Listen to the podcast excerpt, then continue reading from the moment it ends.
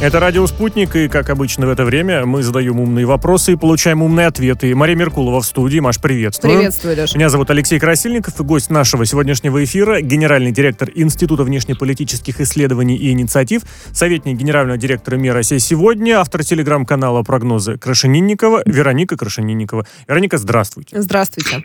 Добрый вечер, Мария, добрый вечер, Алексей. Я буду стараться давать умные ответы.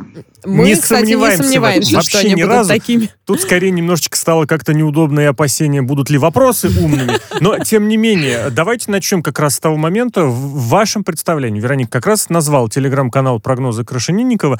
И как раз в течение предыдущих пары недель, может быть, чуть больше, была целая волна угонов э, телеграм-каналов. Что-то уходили, что-то взламывали, что-то Как, подставляли. какое-то новое явление, новый всплеск. Ну, не то чтобы новое явление, Да, но новый в, новой форме. Да. Содержание это прежнее, угнать что-то уже известное. Соответственно, и ваш телеграм тоже был уведен. Расскажите, что как происходило, как удалось вернуть, потому что сейчас уже этих механизмов навываливали, но частный случай, тем более сработавший, это, наверное, всегда важнее, всегда интереснее. Да, дорогие друзья, вот э, все меры безопасности, которые вам рекомендуют предпринимать, когда вы ведете телеграм-каналы или другие медиа, вы и- их, э, э, пожалуйста, предпринимайте эти меры безопасности.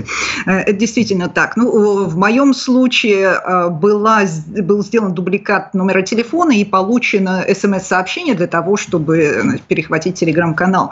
А, В, эм, в отличие от других телеграм-каналов, которые были потом превращены в спам, мой телеграм-канал был просто неактивный, да, и там ничего не ставилось.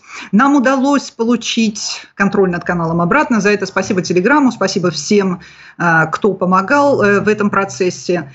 И, эм, э, ну что же, вот ну, мы думали, а, а почему же мы-то в, этот, э, в этот круг вошли?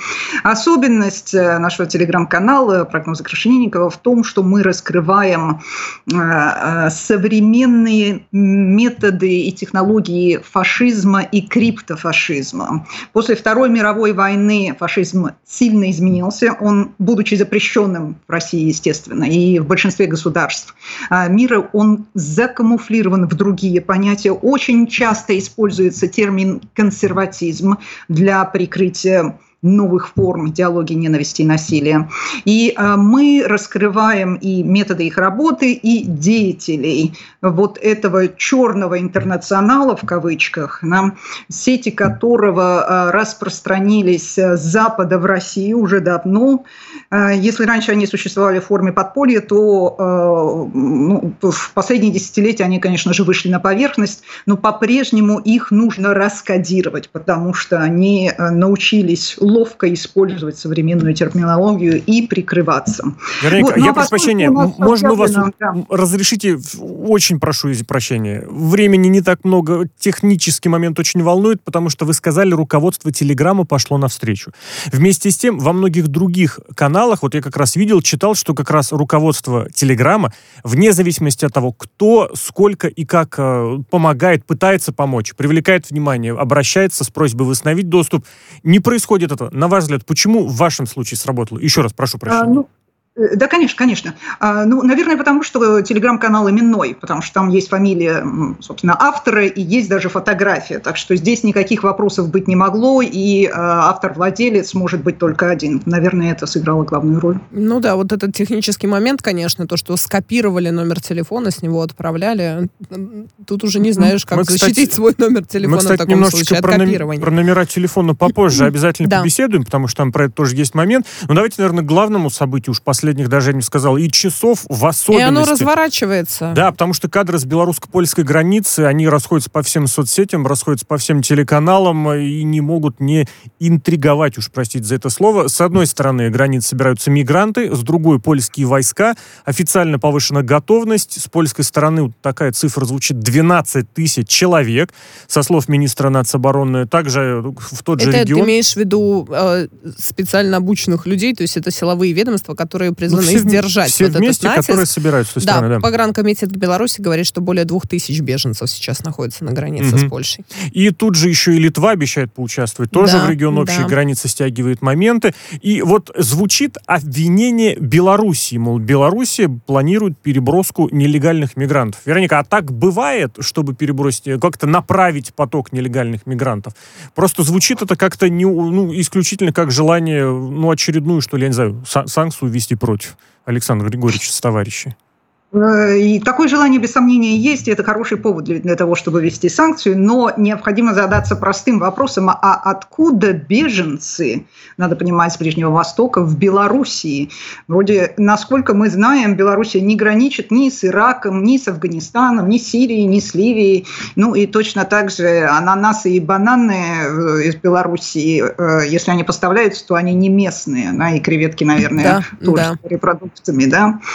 Таким образом, образом вопрос, а как эти беженцы попали в Беларусь?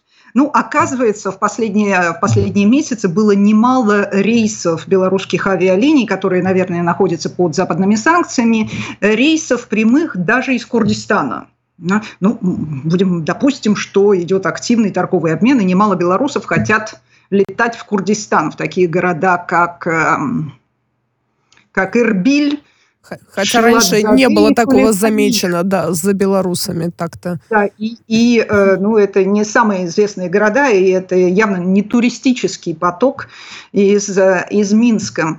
Так вот, в августе еще под давлением Евросоюза а, были отменены прямые рейсы в Минск из Багдада, но отменил-то их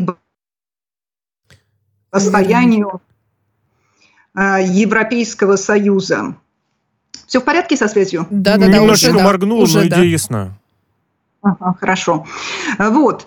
Ну и потом, ну, можно посмотреть на а, разных агрегаторах а, авиабилетов, э, как прилететь из Ирака или из Сирии в Минск, и предложений, надо сказать, немало. Все эти билеты дорогие, но чаще всего они теперь проходят через Турцию. То есть в этом потоке участвует и Турция. Ну, как мы знаем, как мы узнали за последние годы, а, перемещение беженцев в Европу – это целый крупный бизнес, и на нем отдельные группировки а, делают немалые деньги – вероятно, Беларусь тоже каким-то образом попала вот в эти цепочки. А тут нужно дальше разбираться. Но, естественно, Беларусь не является финальной точкой назначения для беженцев. А беженцы хотят в Европу, но вот как раз и попадают в Польшу, Литву, Латвию, приграничные государства. Ну, получается, Там, что из Беларуси из Беларуси их тоже, получается, не депортируют, Вероника Юрьевна. То есть они там остаются на какое-то время и спокойно перемещаются по стране до, как мы понимаем, польской границы.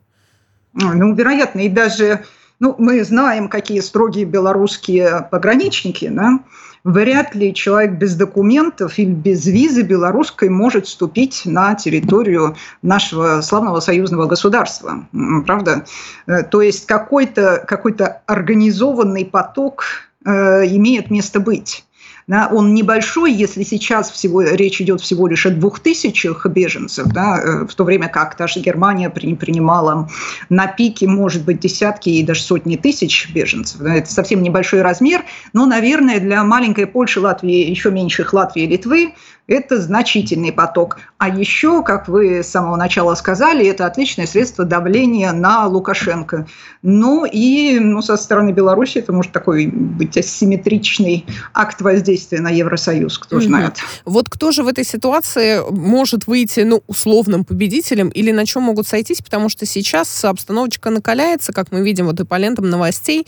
Погранкомитет Беларуси говорит, что польские силовики задействовали авиацию для психологического давления ну, там вертолеты висят как да. раз вот над этими рядами Что распыляли уже слезоточивый газ, то есть э, не закончилось ли бы это какими-то столкновениями? Вот это вызывает особое опасение между уже сторонами, между законными силами и Белоруссии, и Польши, соответственно. Слушайте, ну, бедные беженцы, надо сказать. Да, Там безусловно. Люди, оказывается, неприкаянные абсолютно и дома. Здесь их травят слезоточивым газом, выпускают на них 12 тысяч вооруженных профессиональных людей. А, и это все делают те страны, которые, между прочим, участвовали в американской коалиции и в американских бомбардировках. Ирака, э, Ливии, Сирии, все, ну, почти всего, Афганистана, конечно же, тоже. Вот. Э, моя принципиальная позиция, как вы знаете, в том, что все состоит в том, что все участники американской натовской коалиции должны теперь принимать мигрантов. Вот они несут ответственность за то, что разрушили нормальную жизнь миллионов людей на Ближнем Востоке. А теперь их ответственность за то, чтобы создать какие-то нормальные условия. Если не там, в Ираке, Афганистане, Сирии, Ливии, то значит на своей территории. Это такой ответ. Вот это действительно важный вопрос, на который ответ еще предстоит найти. Все-таки нелегальные мигранты. Это хорошо или плохо? Как к ним относиться? В особенности, если они происходят, переходят не теми каналами, как кому-то, возможно, хотелось бы. У нас в эфире, кстати, и эта тема будет, я уверен, еще звучать очень много и очень часто. Это к разговору о том, что мы здесь точку не ставим. А хочется предложить еще один момент для э, обсуждения. Дело в том, что глава ЦРУ, оказывается, не просто приехал в Россию, а он еще и потом и с президентом э, Путиным по телефону поговорил говорил. Факт разговора подтвердил пресс-секретарь президента Песков. А тот самый визит состоялся недели ранее, 2-3 числа. Общался да, Уильям Бернс с Николаем Патрушем, секретарем Совета Безопасности. Но вот оказалось, видимо, мало. Уже видел шутки о том, как кто с кем разговаривал, и не является ли Бернс агентом очередным с русским именем, отчеством. Ну, от этих шуток никуда не деться. А, Вероника, расскажите, пожалуйста. Не является, размечтались. Да, ну, шутка, естественно. Просто сейчас, знаете, как, как все ну, просто делать. Если с кем-то говорит Путин, значит, естественно, естественно, его личный агент. Вот практика таких переговоров. Это к добру или это какие-то рутинные моменты, регламентные штуки, которые происходят регулярно, постоянно, но каждый раз хочется верить, что в этом что-то есть. Или же в этом что-то есть? В напряженных ситуациях, как кого является ситуация сегодня, а, диалог всегда полезен. Очень важно давать прямые сигналы, напрямую сигналы другой стороне. И э, особенно это полезно, наверное, вот в, в последние недели, когда напряженность вокруг Украины повышается. Надо сказать, что Уильям Бернс человек здравый, с ним можно вести переговоры. Да? Это не Майкл Помпео, который к разведке, предыдущий глава ЦРУ и Государственного департамента, который к разведке не имел никакого отношения, а был праворадикальным активистом партии ЧЕПИ развития, пока Трамп не начал продвигать его в должности. Так вот, разговоры с Бернсом, безусловно, полезны. И тот факт, что президент Путин с ним поговорил, хотя это как бы не по должности, да, ну да. Э, э, вот. Это тоже свидетельствует о том, что российская сторона достаточно серьезно воспринимает э, Бернса. Важно еще то, что, ну, согласно американским источникам, например, CNN, именно президент Байден направил э, Билла Бёрнса в Москву э, с тем посланием. Надо понимать, что э, э, Бернс мог вести и другие переговоры. Как мы помним, он профессиональный дипломат, он был э, послом в Москве и послом достаточно неплохим по сравнению с другими. Так что человек квалифицированный и компетентный и такой удобный партнер. Вот. Ну и интересно, как подавали Хотя, конечно, загадочная ситуация. А обычно такие визиты так подробно не освещаются, и особенно не говорится так четко и прозрачно цель визита. А я вот помню, а знаете, как... Вероника Юрьевна и Леша, в конце прошлой недели, как раз после того, как прошла информация о визите Бернса непосредственно в Москву, по лентам проходили новости о том, что американская сторона считает, что есть прогресс в переговорах с Россией в смысле э, разговоров Это, наверное, о безопасности и так далее. Да, да, да, да. Но с американской, э, именно что американская сторона... Осведомленные источники. Да, такие Анонимный, но Я бы проверяла на английском. Ну, это да, нет, само собой, конечно. Да, э, так вот, значит, э, э, и, и примечательно, и это совершенно необычный факт, как прозрачно и публично CNN, а, а, например, да, среди других, подала причину поездки Билла Бернса в Москву. Я цитирую, чтобы предупредить Кремль о том, что США внимательно следят за наращиванием войск у границы Украины и пытаются определить мотивы действий России. Вот почему-то они сочли необходимым опубличить именно э, вот такую причину. Но это явно э, посыл о чем-то. Мы не можем, поскольку мы не знаем всех вводных а, Конечно. Нам сейчас сложно интерпретировать э, э, верно вот этот посыл на все его значения и смыслы, но, тем не менее, факт примечательный. Вот так отметим для себя, может быть, позднее что-то прояснится. Да? И, а, и тот факт, что президент Путин впоследствии переговорил э, с главой ЦРУ, да, это добавляет важности вот этой всей истории. А можно представить буквально вкратце такой зеркальный момент, что глава ФСБ будет говорить с президентом США по телефону? Мне вот интересно, знаете, как... И съездит в Вашингтон, слетает. Да, ну, Какой? По, да. ну, в Вашингтон-то, собственно, руководители российских спецслужб ездили, да, такие визиты бывают, но чтобы э, американский президент говорил э, с российским э, главой э, спецслужбы, такого вроде бы мы еще не слышали. Ну, может быть, мы и не знаем. Это, кстати, правильное уточнение. А может, и узнаем, кстати. Далеко не все, чего мы не знаем, не было на самом деле. Да. Раз уж упомянули Украину, тоже очень достаточно такой резонансный момент, и через соцсети разошедшийся, президент этой страны, Зеленский, в Телеграме высказался, что вот неправильно освобождали Киев, не так, как надо было. Он напомнил число погибших, которое, конечно, огромное. Официально это свыше 400 тысяч человек. Неофициально, говорят, может быть, там чуть не в два раза больше. Плохо, говорит, то, что старались освободить красивые годовщине Октябрьской революции. И вот тут прямо чуть не заголовком звучит равнодушие и жестокость руководителей, подвиг рядовых людей. И вроде действительно тезис это, ну как сказать, понятные. Они в учебниках-то периодически тоже проскальзывают и в статьях. А вот такой э, вопрос э, сразу возникает. Нужно про Донбасс-то вспоминать товарищу, который жалуется на равнодушие, на равнодушие и жестокость руководителей? Или здесь как? Одна рука пишет одно, другая другое? Ну, конечно, Зеленский в своей э, роли президента, вот такой, какой он ее реализовывает, не тот человек, который может говорить и оценивать, тем более, на э, огромные жертвы, которые были принесены э, в, побед, в победу над фашизмом и нацизмом. Э, э, слишком много рядом с ним современных фашистов и нацистов на Украине, которые, в отличие от более изощренных кругов, даже не пытаются камуфлироваться. Они по-прежнему ходят с теми же свастиками, с теми же факелами, с теми же портретами коллаборациониста Бандеры, э, э, коллаборациониста и убийцы.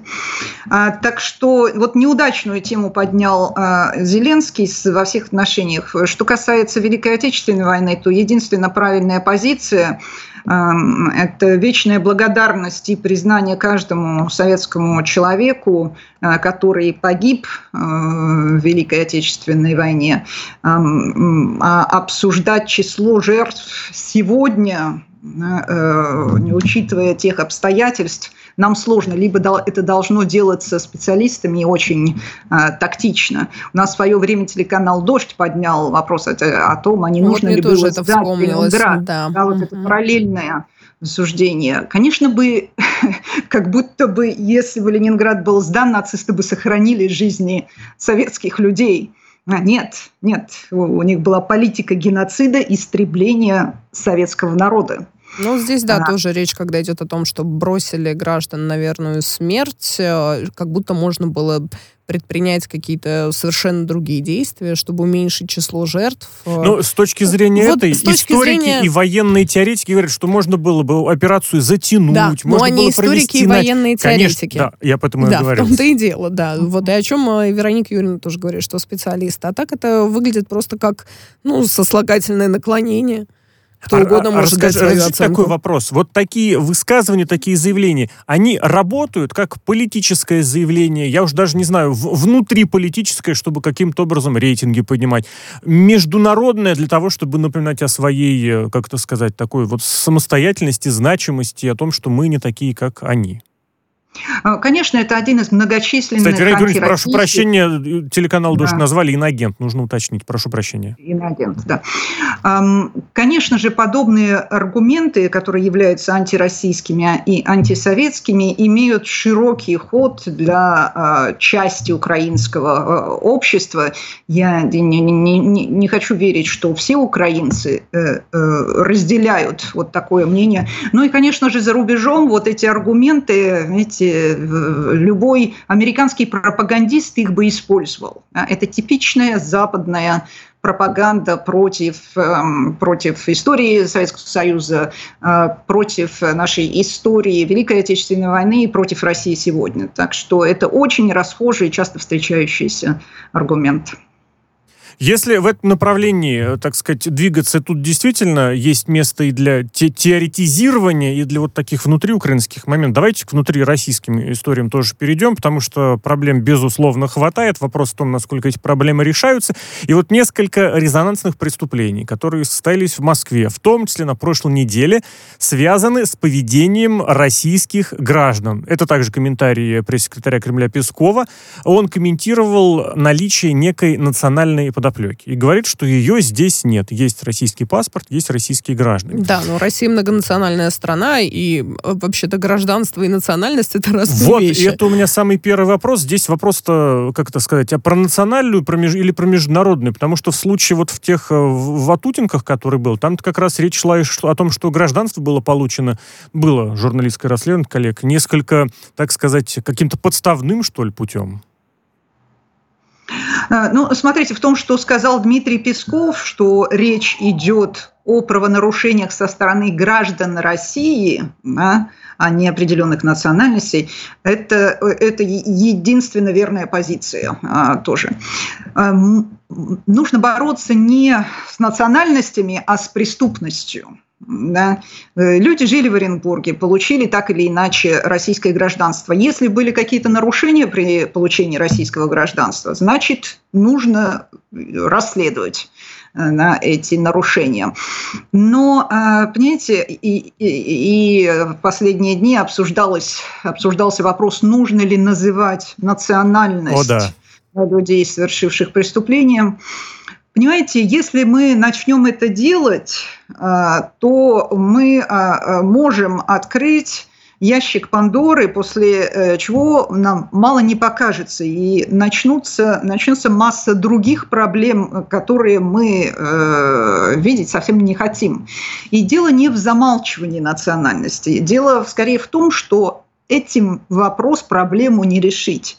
Знаешь, а, и, и потом что, и, и нужно говорить, наверное, также о всех преступлениях, которые русские совершают, а, да, которых тоже немало, и, наверное, таких большинство.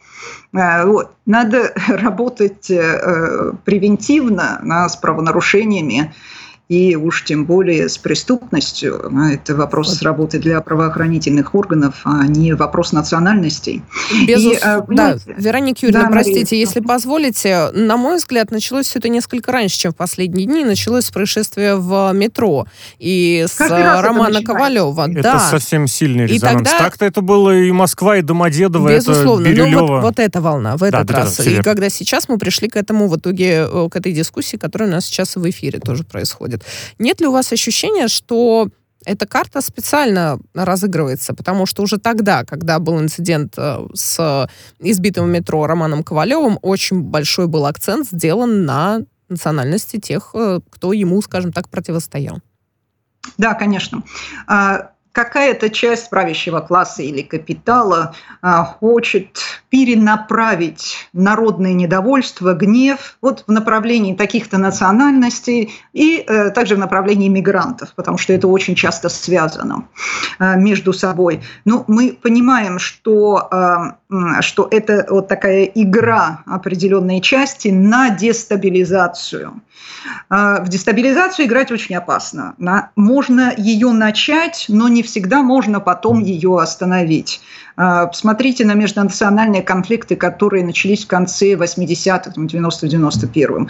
Это тот та, та, тот ужас и трагедия, которые начали происходить между Арменией, армянами и азербайджанцами, например. Ну, естественно, мы ничего подобного и даже близко не можем допустить на территории много, многонациональной России.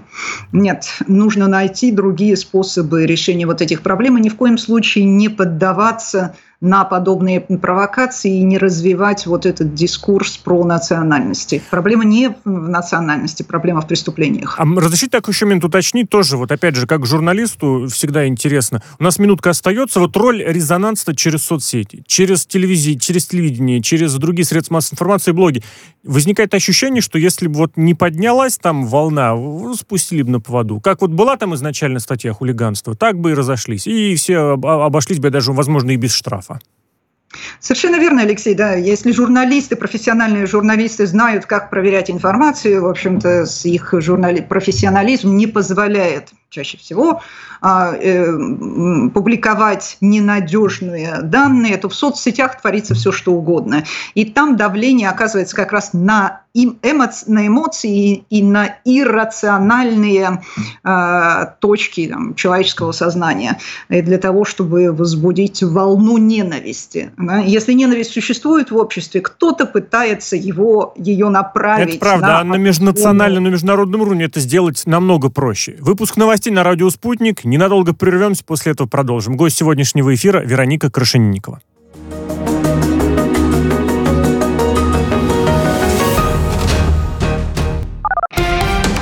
Радио «Спутник». Новости студию Дмитрий Михеев. Здравствуйте. Пассажирский поезд Владикавказ-Адлер столкнулся с асфальтоукладчиком в Северной Осетии. РИА Новости сообщают, что погиб водитель машины. Люди в поезде не пострадали. Два батальона войск территориальной обороны Польши мобилизованы по тревоге из-за ситуации с мигрантами на границе с Белоруссией. Ранее министр национальной обороны Польши Мариуш Блащак сообщил, что число солдат войска польского на границе увеличили до 12 тысяч.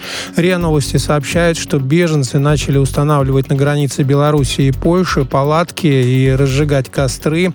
Их численность составляет порядка трех тысяч человек. Среди беженцев много женщин женщин и детей, в том числе есть грудные дети. Президент Дуда из-за кризиса на границе перенес свой зарубежный визит. Михаил Саакашвили переведен в тюремную больницу в Галдане, в Тбилиси. Об этом заявляют власти Грузии. Консилиум врачей рекомендовал его госпитализировать. Посетивший экс-президента священник рассказал, что голодающий 39 дней Саакашвили исповедался и причастился в тюрьме.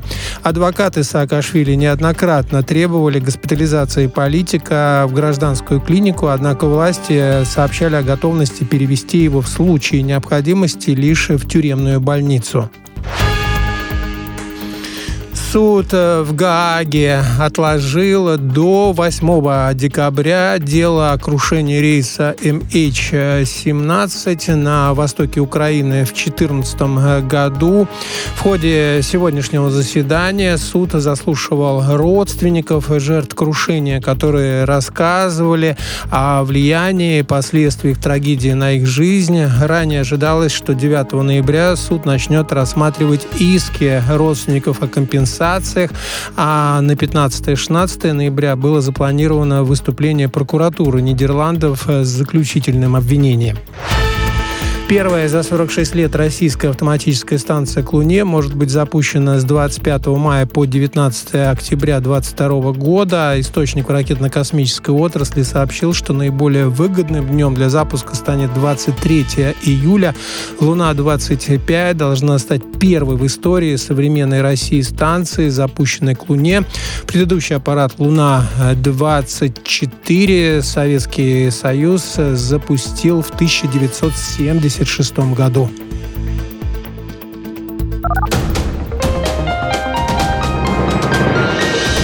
Следующий выпуск на «Спутнике» через полчаса.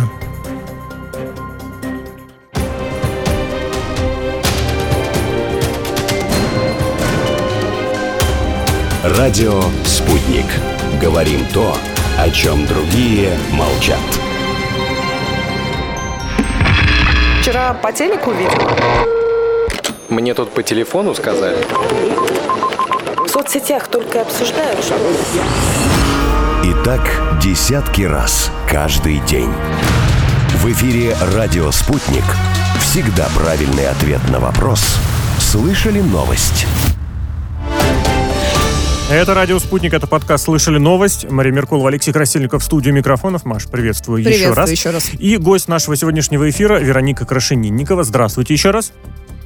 Добрый вечер, дорогие друзья. Давайте на, увы, такую привычную колею, что ли, переедем. Корови... кор- Не можем мы без этого. Коронавирусные, короновости. Традиционная постоянная рубрика, рубрика пугающая. И вот несколько областей, несколько российских регионов официально продлевают режим э, выходных дней, как это правильно сказать, нерабочих дней, наверное, так Кавикулы. стоит сказать.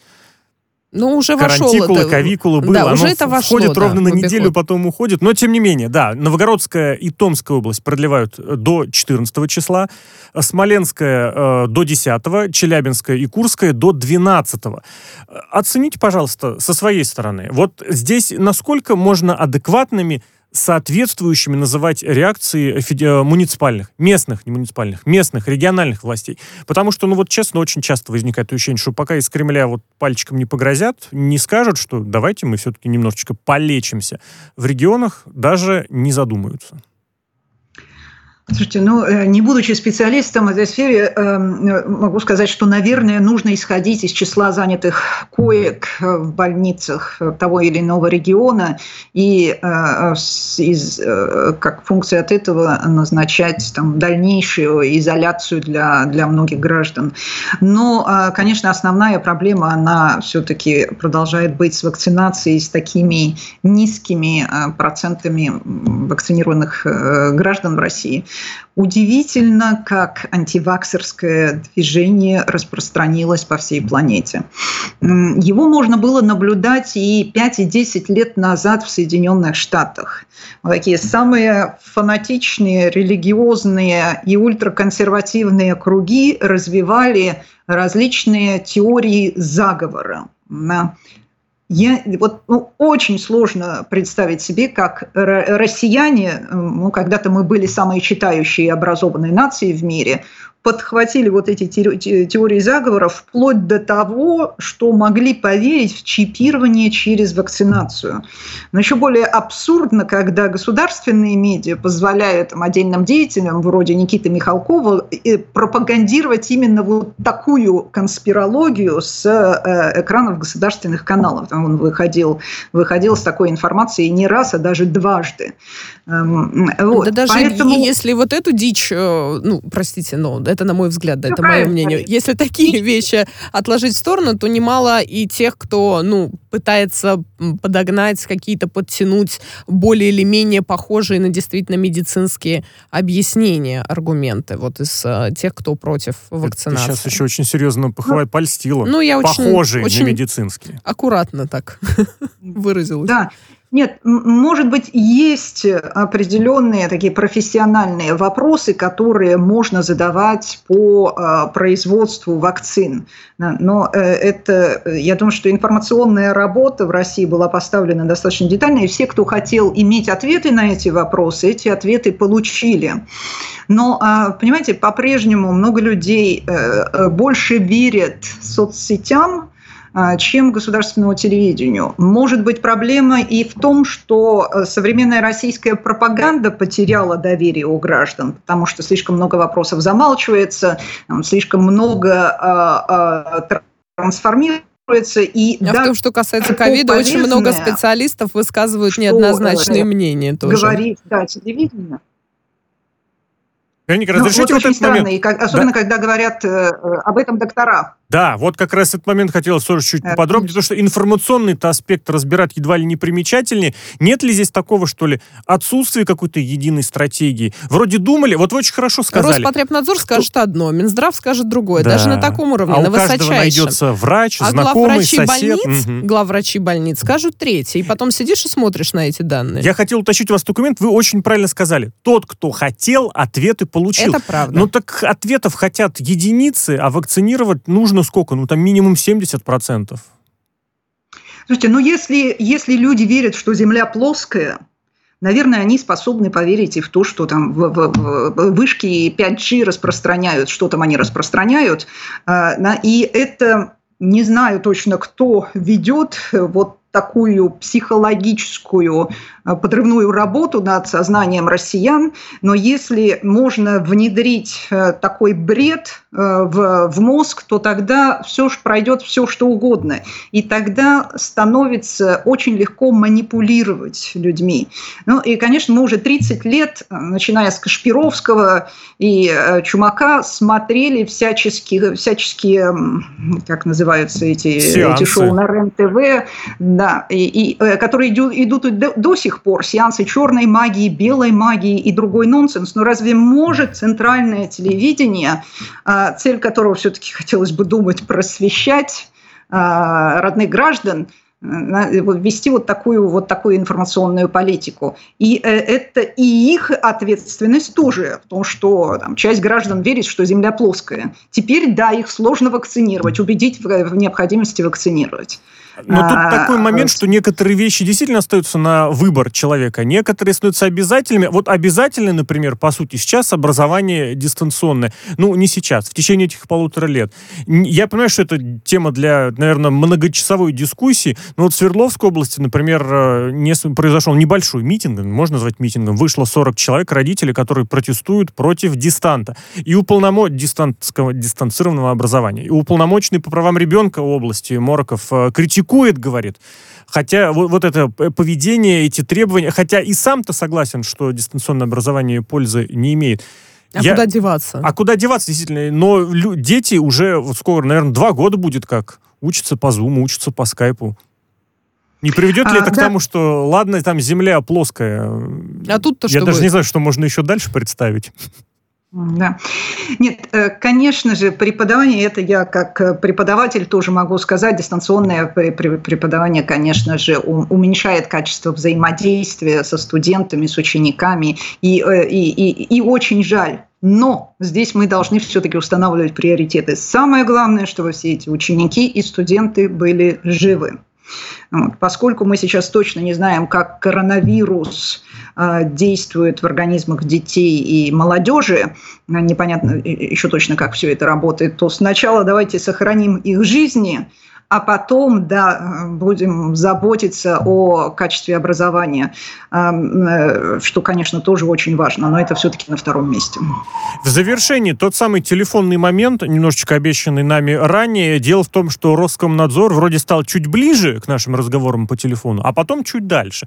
На словах идет борьба, э, в теории в общем, идет ничего борьба. не изменилось. Не, не, немножечко поближе, знаешь, как это, два шага вперед, шаг назад. А, вот так, окей. В теории это все происходит для борьбы с серыми сим-картами, картами то есть те сим-карты, которые оформлены с нарушением порядка нотификации, ну, проще говоря, на чужой паспорт. В Минцифры подредактировали порядок передачи данных о таких разговорах ведомству. То есть теперь они должны не автоматически, каждый оператор автоматически все должен загружать, вся, каждую секунду моего разговора с моей, не знаю, тетей или с моей женой. Обязательно все должны узнать это.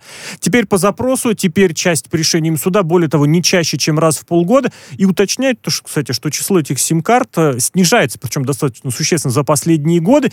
Все равно при этом у операторов могут быть серьезные убытки. На ваш взгляд, проблему это ключевую решает, что с этих самых подставных карт могут вестись финансовые делишки, террористические и прочие. Таких мер достаточно. Нате, слушайте наши разговоры, и вы выясните, что это не на Ивана Ивановича Иванова зарегистрировано, а на Ивана Ивановича Иванова. Там разница у двух людей разных ударений.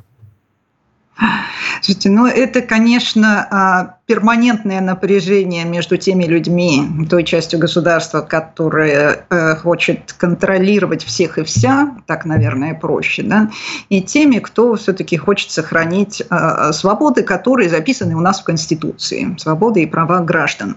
Знаете, э, в Соединенных Штатах после терактов 2001 года политика сбора информации сильно изменилась. И под предлогом борьбы с терроризмом можно было собирать информацию, ну, со всех иностранцев это гарантированно, но даже со своих граждан, как нам открыл Эдвард Сноуден в свое время. Да. Э, так вот, э, глава э, АНБ в то время обосновывал это так. Мы не можем искать иголку в стогу сена, поэтому мы будем собирать стога сена. Понимаете? И да, ничего, это, и вообще, и что тогда? Дальше что да, с ними нет, Даже не факт, что иголки вы там найдете вот, в этих да. Да, это не решает проблему. Но э, э, есть еще китайский пример, где государство берет ну, буквально под, э, под колпак каждого гражданина и знает о нем все вдоль и поперек. И оценивает его социальную персону по определенной э, системе баллов. Ну, мы не Китай. Да, я не думаю, что у нас это пройдет. А, мы все-таки... верить, что у нас это не пройдет. Свои, да, да, традиции. А, но, а, вероятно, так вот это напряжение и вот, этот, вот эта тяжба между, с одной стороны, теми, кто желает собирать всю информацию, и на самом деле а, теми, кто выступает за Конституцию Российской Федерации, она и будет продолжаться, но это постоянная борьба, и э, мы, общество, должны в ней тоже участвовать и заявлять свои позиции. Я здесь уж, извините, о своем о наболевшем скажу. Пусть там как угодно борьба это происходит, лишь бы вот эти расходы операторы телефонной связи не перебрасывали на конечных потребителей. Да, Потому что, что бы ни происходило, а тариф здесь может вырасти. Это Спасибо правда. огромнейшее за Спасибо участие вам. в сегодняшнем подкасте. Слышали новость э, на радио «Спутник». Э, наш сегодняшний гость, генеральный директор Института внешнеполитических исследований и инициатив, советник генерального директора «Мира Россия сегодня», автор телеграм-канала «Прогнозы Крашенинникова» Вероника Крашенинникова. Ну а в студии микрофонов Мария Меркулова, Алексей Красильников. Маш, благодарю. Спасибо.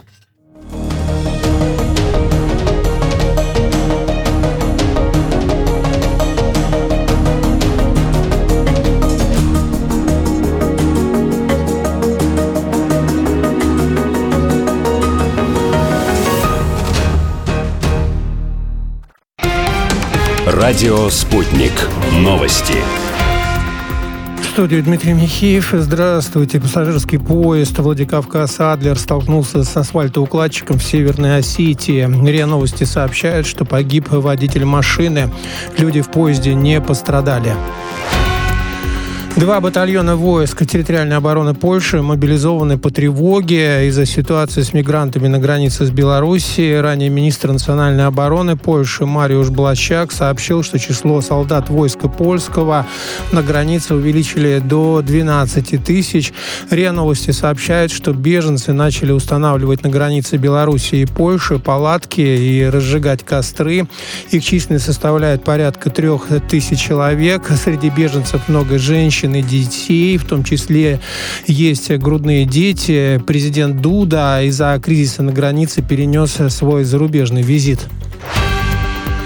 Михаил Саакашвили переведен в тюремную больницу в Гылдане, в Тбилиси. Об этом заявляют власти Грузии. Консилиум врачей рекомендовал его госпитализировать. Посетивший экс-президента священник рассказал, что голодающий 39 дней Саакашвили исповедался и причастился в тюрьме. Адвокаты Саакашвили неоднократно требовали госпитализации политика в гражданскую клинику, однако власти сообщали о готовности готовности перевести его в случае необходимости лишь в тюремную больницу. Суд э, в Гааге отложил до 8 декабря дело о крушении рейса MH17 на востоке Украины в 2014 году. В ходе сегодняшнего заседания суд заслушивал родственников жертв крушения, которые рассказывали о влиянии и последствиях трагедии на их жизнь. Ранее ожидалось, что 9 ноября суд начнет рассматривать иски родственников о компенсации компенсациях, а на 15-16 ноября было запланировано выступление прокуратуры Нидерландов с заключительным обвинением.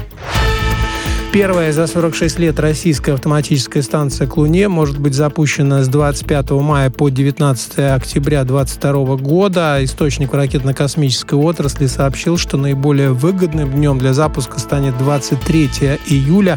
Луна-25 должна стать первой в истории современной России станции, запущенной к Луне. Предыдущий аппарат Луна-24 Советский Союз запустил в 1970 1976 году.